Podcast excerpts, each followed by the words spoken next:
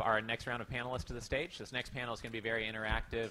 Usually it starts out with people being pretty shy in the audience, but we encourage you to uh, stand up and participate in this as we go through it. We're going to be reading off some statements from investment managers here in the room and getting investors on stage to provide feedback on those. So we call this our rapid reaction panel, and the whole point is to help you get down that one sentence, that one liner, that 15 second statement, uh, so that when you write an email to someone, you leave a voicemail, you meet a private investor, you hear back uh, a yes, that you do get the meeting, that you do get a phone call scheduled, etc. For private investors here in the room, uh, I would keep an ear out for interesting one liners so you can follow up with them during cocktails and talk to the, the one out of 15 you hear up here today that you actually want to potentially do business with. That's a benefit of listening to this panel.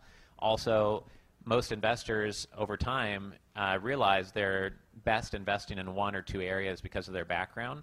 So, another way for a private investor to be listening to this panel is what is my one liner for myself as an investor? So, if you want someone to refer deal flow to you and you're investing in 20 different areas, it's very hard for them to send a deal to you first or most often.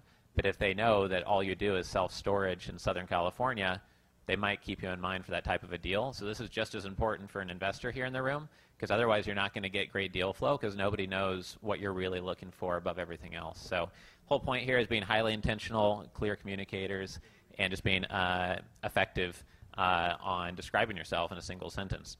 So we have cards here, and important as a kind of preface for this this section is that um, it's not about whether uh, someone here on stage wants to invest in what you're doing when we read the one liner. It's more about uh, when they hear it, is it distinct? Is it articulated well? Is it clear? Does it sound unique in the marketplace? Does it sound like they've heard it a thousand times uh, and it's not clear? Uh, or it's muddled or repetitive or super long. It's not really one sentence. It's just a very long run on sentence or a little paragraph. And so, uh, obviously, we want to be polite with feedback, but there's no value if we just rate everybody 8 out of 10 and say, yeah, I like it. So we want to be somewhat candid, but we also want participation. So don't be don't be too shy. We won't be too hard on you. Um, but we're going to start out um, with Molly first, and maybe just do a quick uh, one or two minute introduction on who each of you are and your daily perspective, and then we'll jump right into this. All right, well, I'm excited to be here. Molly Grubb out of Columbus, Ohio, of Grubb Wealth. And what we do is we partner with um, private equity firms, venture capitalists to help business owners scale their businesses in a way that reduces their time uh, so they can b- go out and build their dynasties. So we experienced this personally. Um, it, so, for example, uh, six months ago, I lost my mom, my sister got leukemia, I had donated my stem cell, and also left my husband all at the same time. And so I say that to you because our business actually grew um, by about two times during that time period. And so those are the things, those are the structures. We built out multiple revenue silos, streamline businesses and, op- and other operations. Um, we also help with the exit process. The only way we could have done what we did in the last six months is we sold 70% of our firm two years ago, so we could focus on business owners. So those are some of the things and structures that we put in place. We just so happen to use wealth management as a tool to be able to help them. Great. And how many years has your wealth management firm been around for? Uh, seven years. Okay, yes. great. And uh, David, what about yourself? Sure. Uh, good afternoon, everyone. I'm David Fong. I'm an investment partner and general counsel for uh, GFO Companies, which stands for Gupta Family Office. Uh, we're a 40-year, 40-year single-family office that invests in tech and real estate. Great. And then, uh, Andres, you've interacted with at least a third of the people here in the room. You get thousands of emails, like perhaps per month, uh, that you see of people pitching their deals, explaining their deals, and you also over the phone hear a lot of those pitches. But um, can you give a little bit more uh, color on day to day what you're doing in the Family Office Club, and maybe a little bit related to PitchDecks.com, just in case people don't know? Uh, hello, everyone. For those of you that may not know, my name is Andres Ospina. I lead the um, the charter membership program here at Family Office Club, uh, and also the uh, I direct the PitchDecks.com division that uh, Richard launched uh, late in 2018, where we create the marketing collateral uh, the pitch decks, the executive summaries, your website for um, a lot for a few of you guys here, and, and you know about over 25 clients now in total. Um, I get a lot of your pitch decks. I get a lot of your executive summaries. Uh, I support Richard with a lot of the reviews when you guys send them in uh, to see if you guys have your one-liner there. Uh, for the past uh, year and a half, you know, talking a little bit about what Jock talked about. Highly, highly grateful. It's been one of the most incredible opportunities in my career uh, to not only work under Richard, but have him as a mentor and as a coach uh, that really gives me great insight into. Um, you know, in, that has allowed me to network with a lot of the family offices and, and hear in these panels on, you know, what really catches their attention, what really helps a deal stand out to them. Um, my background is in marketing and sales and communication, so I understand the importance of having a clear message uh, and and delivering that message in a very authentic, uh, powerful way. Um, so for the past year and a half, I've been working with Richard to really review a lot of uh, what you guys turn into us, uh, and then also supporting the evolution of the marketing materials through our new PitchDecks.com division. Great, thank you.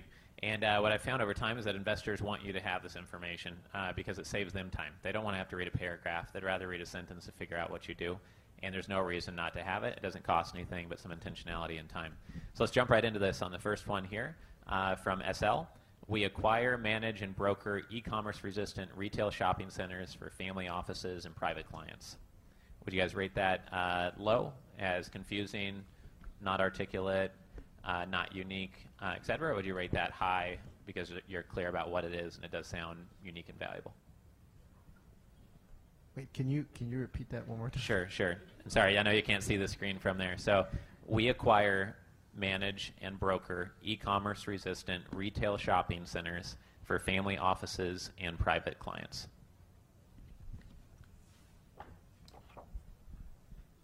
So um, so know, uh, one I would be a bad. Be a regular panel, so I'm a little confused. Yeah. So sorry, sorry. One is a, a low score, and then uh, if you love it and you think it's excellent and clear, then it would be a, a high score. It'd be you know five, eight, ten, etc.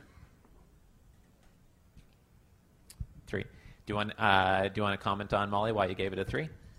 Um, I think it's I think it's very articulate. You know exactly what they do, but I think it could. Um, I think it also has some filler words, so you just want to be really quick and clean uh, and make it as, as, short as possible. So acquire, manage, brokerage. I think that could maybe be done in really one word, um, honestly. But outside sure. of that, I think it's very clear on what they do. Sure, sure. Thank you. Anyone else want to comment on this one? Um, I'll create a little controversy. Uh, sure. I, I, I, lean more toward one. Okay. Um, I thought it was a little confusing. Okay. Uh, um, well, part of it may be my bias because I'm in real estate, and so I don't know what he means by e-commerce resistant. Really, that's to me that's kind of a buzzword. Sure. Um, also, you know, he acquires, he brokers, he manages. So, in my in my opinion, you're either an acquirer, investor, or you're an intermediary. Really, I don't really see too many groups that are really good at both. Sure. So, sure. So while he may they may be good, they may be the exception to the rule. Sure. But um, so part of the feedback is uh, since you're in the real estate space and uh, there's some weight that comes with saying e-commerce resistant, is to be just to say how it is e-commerce resistant. Yeah, perhaps. I'd like to know more. It doesn't, right. And I don't know if you could fit that in one sentence. Sure. But but yeah, to me that's it's just a vague statement. Yeah, so, yeah, and I think yeah, uh, everyone tries to be e-commerce resistant. I mean, everyone wants to, you know, right. otherwise the brick and mortar shopping centers. Yeah, obviously they're not going away. It's not the crisis that everyone predicted that they would all go away, but there's certainly a lot of secondary, you know, BC malls that have kind of been destroyed, and, and right. they're trying to repurpose into like mixed use or housing and different things. So right. I'm not really clear what he does. Sure, sure. something in retail. I think it's valuable to hear because uh, when you, you said because I'm a real estate guy, and I think that's an important part about reading these one-liners is that you want it dialed in for your specific private investor avatar. If you're raising capital from Silicon Valley tech professionals, or if you're raising capital from plastic surgeons, they might read this one-liner and absolutely love it or not. And if you raise capital from people who are highly sophisticated real estate investors with 30 years experience, they might really like it or not. It can be the exact same one-liner. In fact, this same one-liner uh, we've, we've had here at a different event. I think it was in January this year or February, and it did well. And the real estate person on the panel loved it more than everyone else. So I think the uh, part of it is that uh, you need to evolve it 20, 30 times, try it out on your business partners, and then try it out on your investor avatars, uh, like who you're targeting as your investor to get, get that very specific feedback uh, from them. Here's one from uh, Ed Ryan from Positive Learning. Positive Learning is the only vendor providing online instructional materials specifically designed for secondary English language learners for K through 12 school districts. We are raising capital to expand our sales team from Texas to the rest of the nation.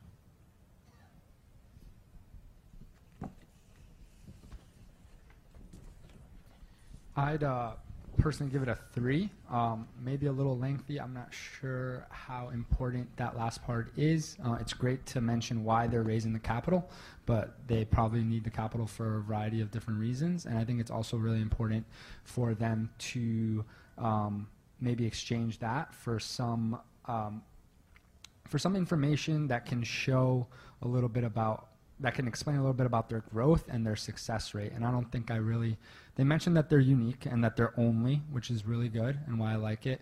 But I think uh, a one-liner that delivers a message as to how they've been currently successful it would probably be more important than the reason they need capital. Sure, sure. Anyone else want to comment on this one before I move on? I, I actually lean more toward five, so maybe it's a four. Um, I, you know, I'm, I'm a lawyer by background, and so I've been trained to read legal documents, and you know, where sentences are, you know, two pages long, and so I really abhor, you know, you know, lengthy prose, and so I like very sharp, concise, you know, very clear language. I liked it because it was very simple, you know, very got the concept he needs to elaborate more. And again, I guess it kind of goes to, and I don't know, sort of the point of these. Is this his opening line or is this his whole pitch? I, obviously, if, was, if I met him at a cocktail party and he gave me that line, I okay, he's got my interest. What's I then start asking the that's the questions you ask. Um, just to compare it to the other one, you know, when I when he said that stuff about the e-commerce then I'd be okay. Well, what does that really mean? And, Sure. and it's confusing. You know, what is Yeah. this? What is this technology? Usually, I think this one-liner is used to pique their interest to flip to page two of the pitch deck, or to have the top of a one-pager instead of saying Wilson Capital. They don't know what you're offering, and then a paragraph of text explaining some overview of the industry. Or a pitch deck many times says the brand on the first page, then a disclosure, then a table of contents, and you got to get to page four or five before you know what the firm's doing. Uh, the point is, if you have this dialed in, you leave a voicemail, and then someone actually is interested enough to call you back. Hopefully, to try to dial it in to to that degree is really the goal. Uh, here's another one from uh, Alejandro Sandoval from Tesco Corporation. Transit oriented development within the emerging co- economy of Houston, Texas, a multi billion dollar opportunity.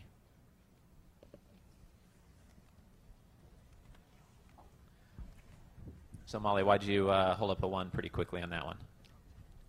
I really don't know what they do.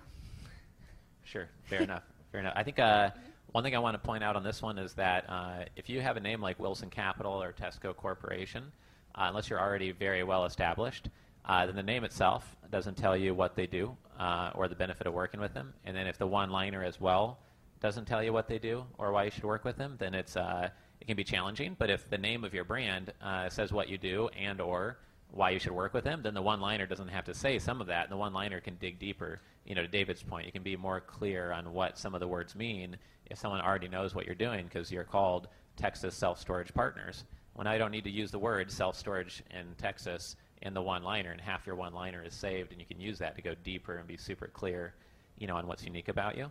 Uh, does anyone else want to comment on that one? I was just going to give them a three because I think they're going down the right path. I think it's pretty clear by listening to it that they've probably taken our advice and have given it a shot. Um, I just think that maybe it got a little overcomplicated, and if they probably give this uh, this one liner another 20, uh, 20, uh, 20 uh, similar ones that they can pick from, I think that they'll eventually get to a really good one. Right, right. For sure. David? Yeah, and I'm. I guess I'm a two. So Sure. two card, but I'm in between you two.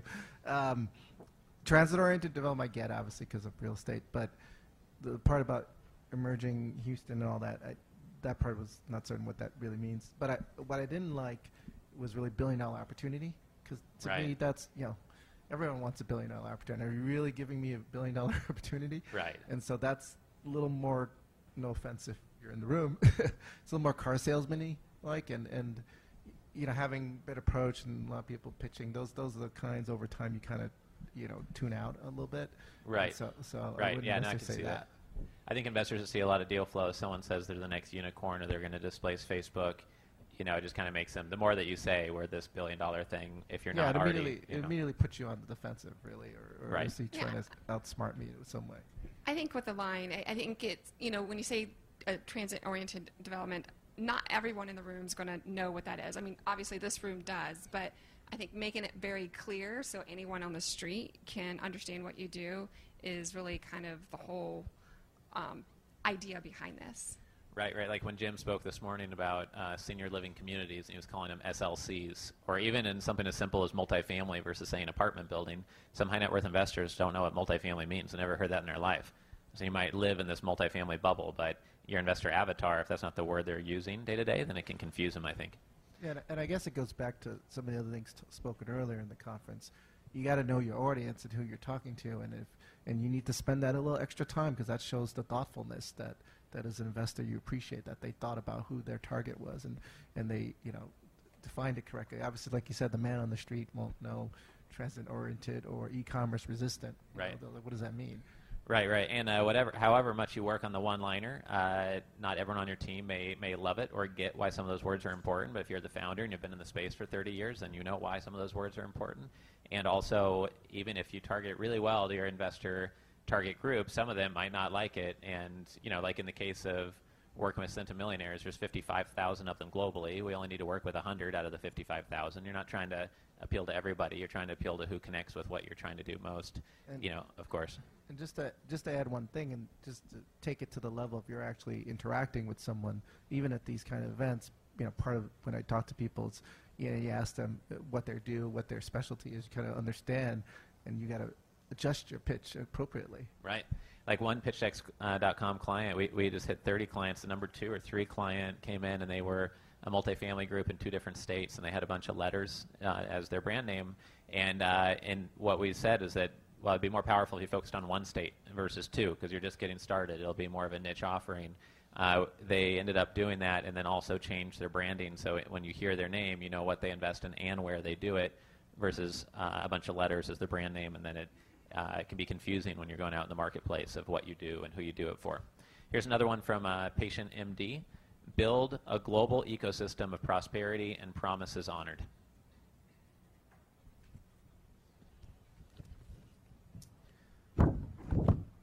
So I'm guessing that you guys didn't think this one was clear enough on what they do. Uh, essentially, is a big part. I think it's overly subjective. I see. Yeah. Um, you know, kind of we, in the last panel we talked about. I, I think in the last panel we talked a little bit about um, like subjective wording and being very careful with the adjectives you use. Um, so once again, very subjective to the investor. They want something a little bit more tangible and something that really discusses the, the tangible and objective results. Sure, sure. Uh, I was at a dinner in San Diego last week after speaking at an event, and we somebody was working on their one-liner, and they work in the opportunity zones, and their one-liner was something like transforming the world through real estate. Uh, that reminded me of this one, and I told them like, well, if anybody can wake up tomorrow and use your one-liner and also say your exact same thing, it's probably not a very powerful one-liner. You should probably say we've, you know, our principal founder alone has 37 years of experience, or after closing 29 deals over 19 years with 400 million dollars under management, we are transforming something or something tangible. It's verifiable, credible, objective. Someone could do due diligence on it, and you can prove to them you actually have done 28 deals. I think that's night and day more powerful than when you're just generic and subjective. And I think, you know, and correct me if I'm wrong, but there's a big difference between the one liner and the slogan. And this sounds a little more like a slogan versus like the actual one liner. Right, right, right. Uh, Molly, do you want to say something? Yeah, I mean, I the problem with the, the statement, I it's very short uh, and clear, uh, but the like you said earlier, it's very general. I mean, you could apply this to almost any industry.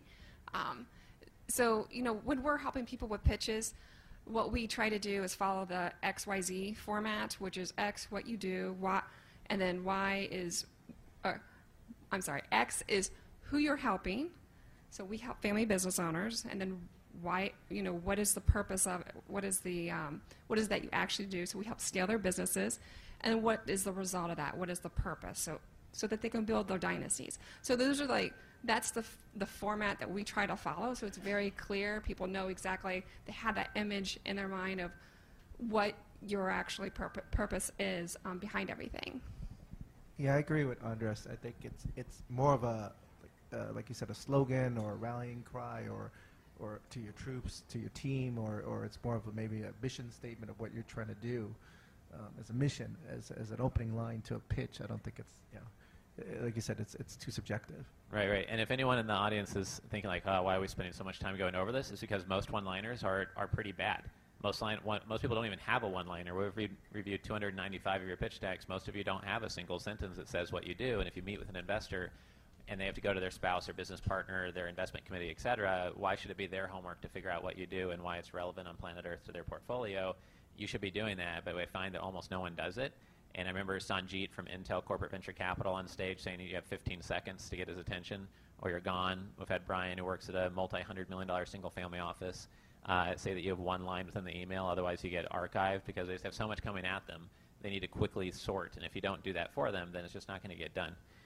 Uh, this one from uh, Talos Holdings Class A apartment developer with 30 year track record, life changing training, and development for residents seeking investors.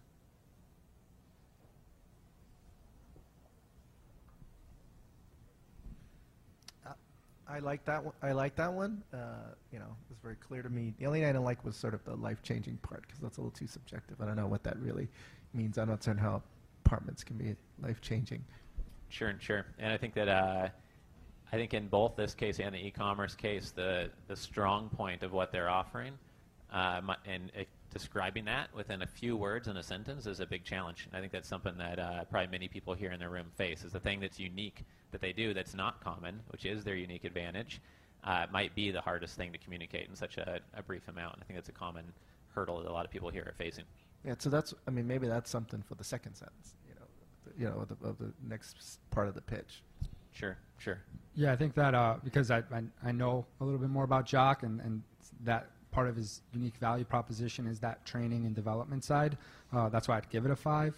Um, but um, you know, David makes the good point about how maybe that is the next piece of information that you deliver after you pique interest. Um, because one of the important things about the one-liner is the fact is, is the brevity of it, right? It's being brief. It's the fact that you almost want it to be a cliffhanger. So when you end the sentence, that investors kind of leaning in and going, well, tell me more, right? And that's that invitation to kind of go deeper into it, right? Uh, many people make the mistake of where your one-liner should be. You put you insert your whole entire pitch, and it's a six-minute conversation while the person was really just trying to go to the restroom. Um, so. Um, so I think, I, like I said, I give it a five because he includes his unique value proposition, and he also adds, you know, his uh, track record and specifics on what he's investing in.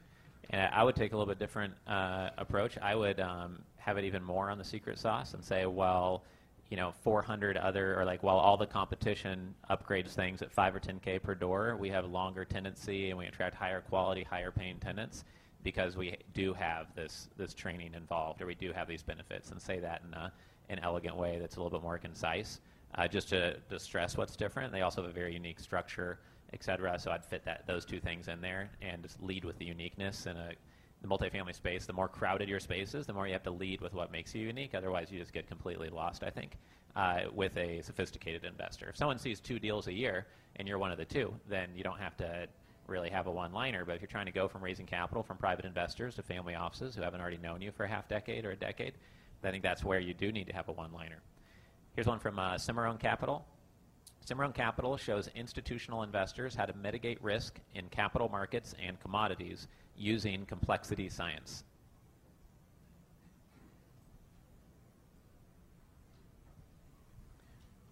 Got some uh, tough judges on stage here today.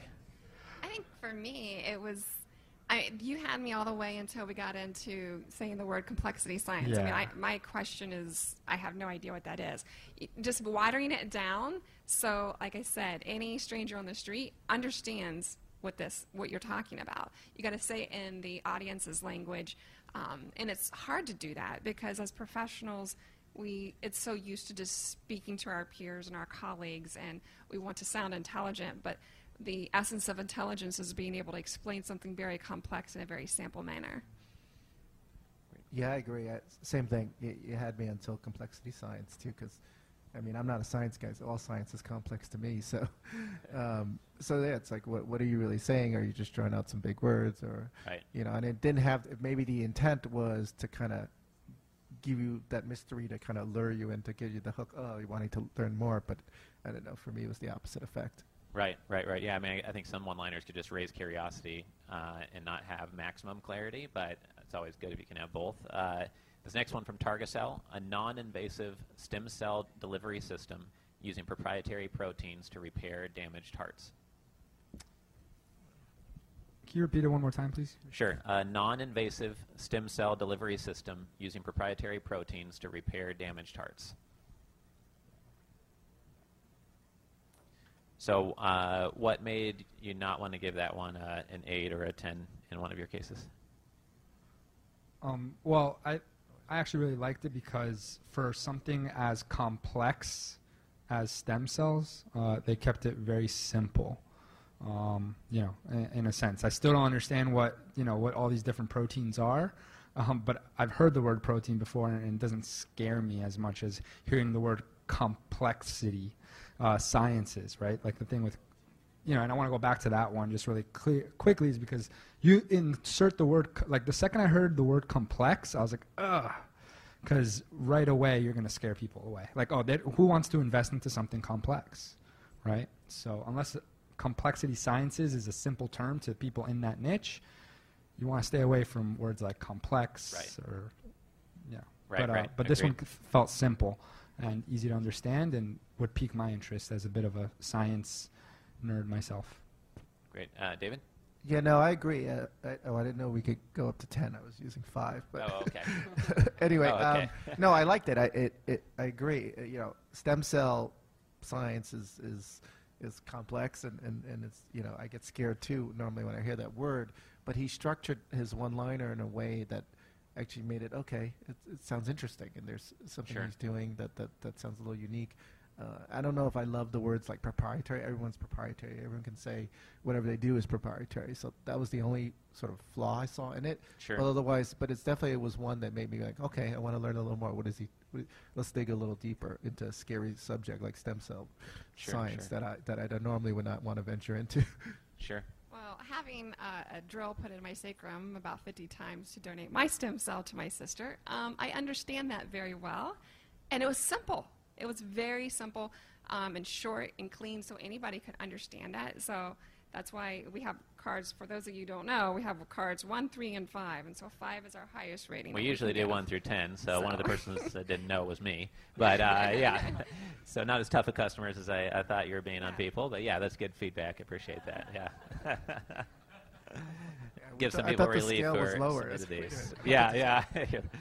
Makes sense. So I'd like to get some from the audience, just so somebody, you know, these, uh, everyone but one of these, I think, came from someone who's here in the room today that submitted them via the welcome email letter that went out yesterday. But if anyone wants to stand up now and share their one-liner and get some feedback, uh, I'd be happy to run a mic over to you. I think Charlie, we have one in front here. Thank you. My name is Doug Bush. I'm principal of the Renaissance Group, and my one-liner is repurposing existing communities for today's middle market. Great. So what would you guys uh, rate that one-liner as? Um, I'd give it a three. Uh, I think it just needs a l- just all you have to do is really just kind of add a little bit on like your track record or, or you know or the type of investor that you're looking for. But I think just you know like track record, years in business, something like that. Something with like just add a couple numbers in there to with for some proof of results, and I think it'll strengthen it that much more. Yeah, I think, I think whatever is your strongest foot forward is what you should lead with. So if it's a unique JV 50-50 structure, you lead with that. If it's the 92 years of experience among your two principals, then I would lead with that. Uh, but I think it's important to put something that's going to make you stand out more if somebody has talked to many people in that space. I was just trying to get the, the point across about what we do as quickly and as concisely as possible. Right. So that right. would start a conversation. Right, right. I mean, I think it's just uh, if you're going to a family office that sees a lot of deal flow, they're going to say, "Oh, well, I've I've met hundreds of people that do that in a way.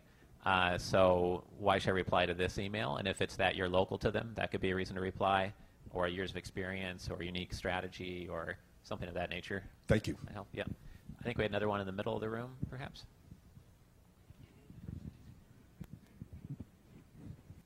and then uh, there. Hi, thank you. Uh, Chris Winkler with Silverwood Capital.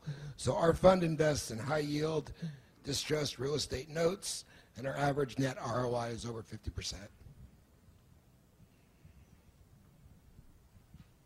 what would you guys rate that one as?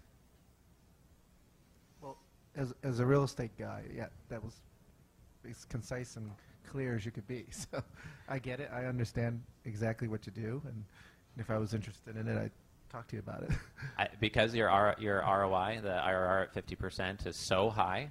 Uh, if I was you, I would at least think about whether you could say that is across 82 deals or or 22 deals, et cetera. Because otherwise, it might make me think, did they just get started? They've only done three deals, and when you're doing very small deals, sometimes there's high inefficiency.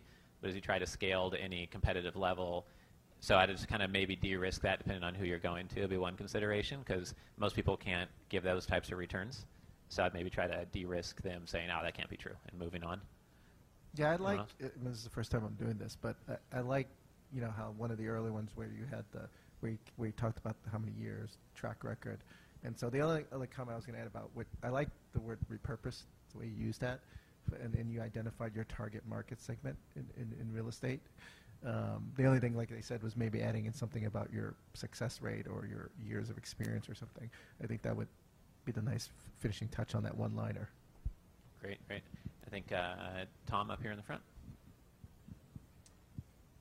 Wilson Investment Properties is a uh, experienced provider of value-add, cash-flowing investments in high-growth markets with IRRs of 15 to 20 percent.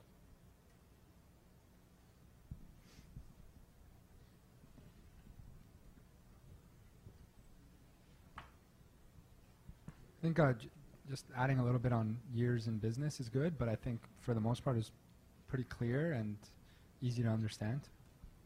I think, I think it was good. I, I was very clear to me. I would just maybe shorten it up a little bit, make it pop a little more, but I, I think it was good.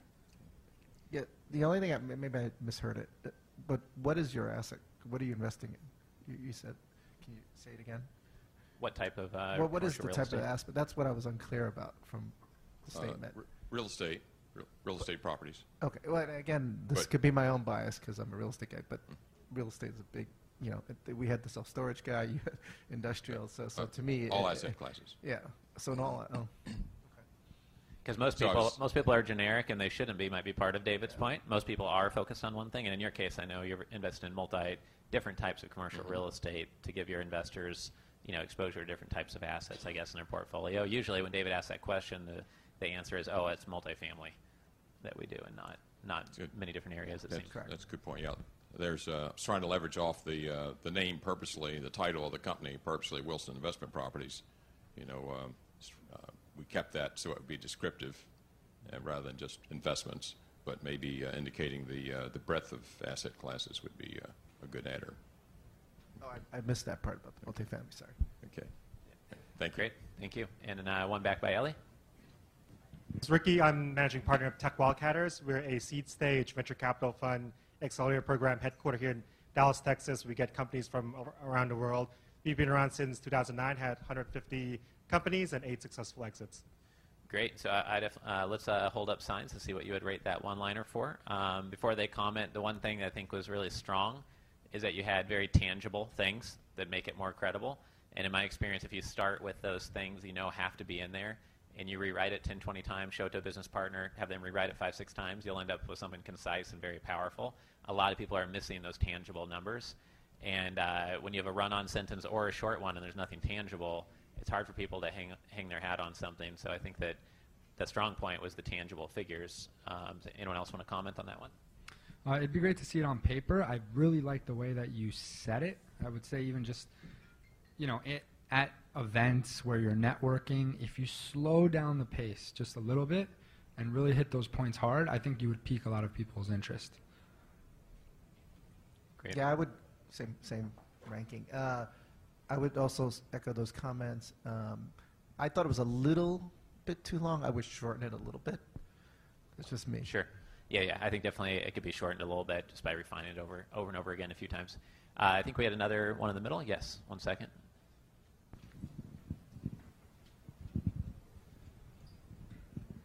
Hi there, everybody. I'm Troy Grogan with Premier Business Solutions. So this pitch is actually a joint venture between my business partner and wife. So uh, anyhow, uh, our pitch is uh, raising capital to develop a tropical island and build a high-end environmental friendly community. What would you guys rate that Um, one-liner? So, I definitely, because re- retreat centers and, and islands where you know things go on, I love that niche. Um, I just I don't know why you're building this island. You know, there's no explanation as to, you know, we need capital to raise to for this island where. Like, can you uh, say the last part again? Just uh, uh, raising capital to build a high-end, uh, environmentally friend- friendly community. Yeah, so so just it's just not specific enough. Um, there's it's just more like you're raising capital to to build your own like conscious community. It feels like, and there's no like unique value proposition. There's no mention of of where there could be a strong ROI for the investor. I, for me, uh, the only the, th- the times I've seen people raising capital for buying an island or developing an island, it's very binary. Either they're brokering a hundred million dollar plus project, or like the project's either are going to get a lot of capital raised, or it's just not going to happen and it's going to go bust.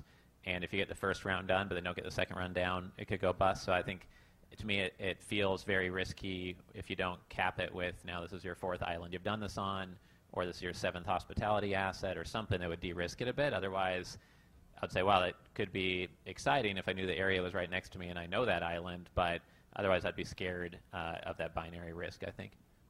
General statement just for anyone that's making a pitch. Um, just make sure when you're using your voice to pitch, this is like your one time to get them.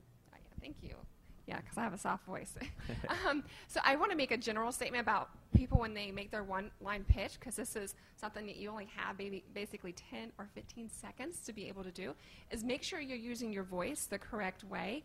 Don't speak in a monotone voice. Make sure if you're saying you have a tropical island, that's kind of a big word. So maybe add a little extra volume to that and add in your pauses or maybe go into a chest voice when it's something serious, and if it's something positive, go a little higher. So just kind of work on the melody. I mean, we all go to concerts to hear beautiful music. Your voice is also a musical instrument. So use it that way to be able to sound different because everybody else that's pitching is going to speak in that monotone, very serious business voice, and you want to sound a little different. Right. I mean, I guess uh, some of you might think like, well, my voice isn't very uh, melodic, but uh, you know, We I all think have those ranges. the fact that most most of us are like you know 42 to 62 year old males who talk in similar ways and maybe don't show our sense of humor often enough or personality.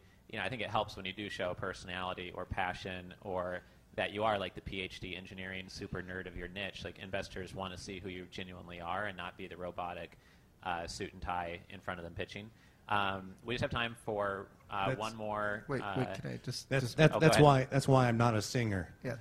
The, the other, the other Right. comment I was, I, I definitely agree with you. Definitely having enthusiasm and passion for what you're pitching is important, especially if you're doing it live in, in an email or document. You can't. It's hard to convey that.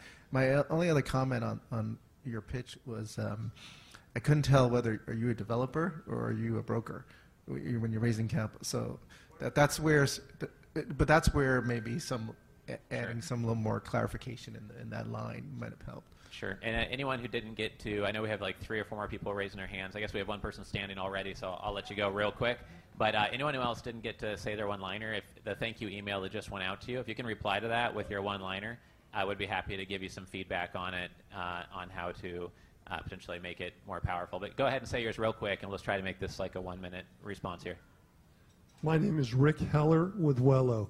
To break the chain of the public's contagious infection, Wello instantly measures body temperature without touch and self service to detect fever for a healthier environment in child care, health care, offices, and restaurants.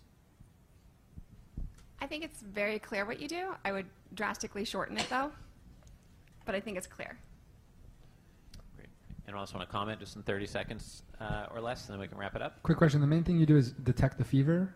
Yeah. It's like, yeah, I would almost start the sentence off with that, and then work the way, work the rest of it in. Because I was kind of waiting. I was like, so what do you do, or how do you do it? And then it kind of came up like towards the end. I was like, oh, So it kind of made me miss kind of like the first part. So just kind of move that to the front, maybe shorten it a bit, and then just give it about 20 variations and pick the best one. Yeah, I agree with that too. I kind of got a little confused at the end too. Sure, great. So before we give the panelists a round of applause, I just want to remind them if we can exit out the uh, side doors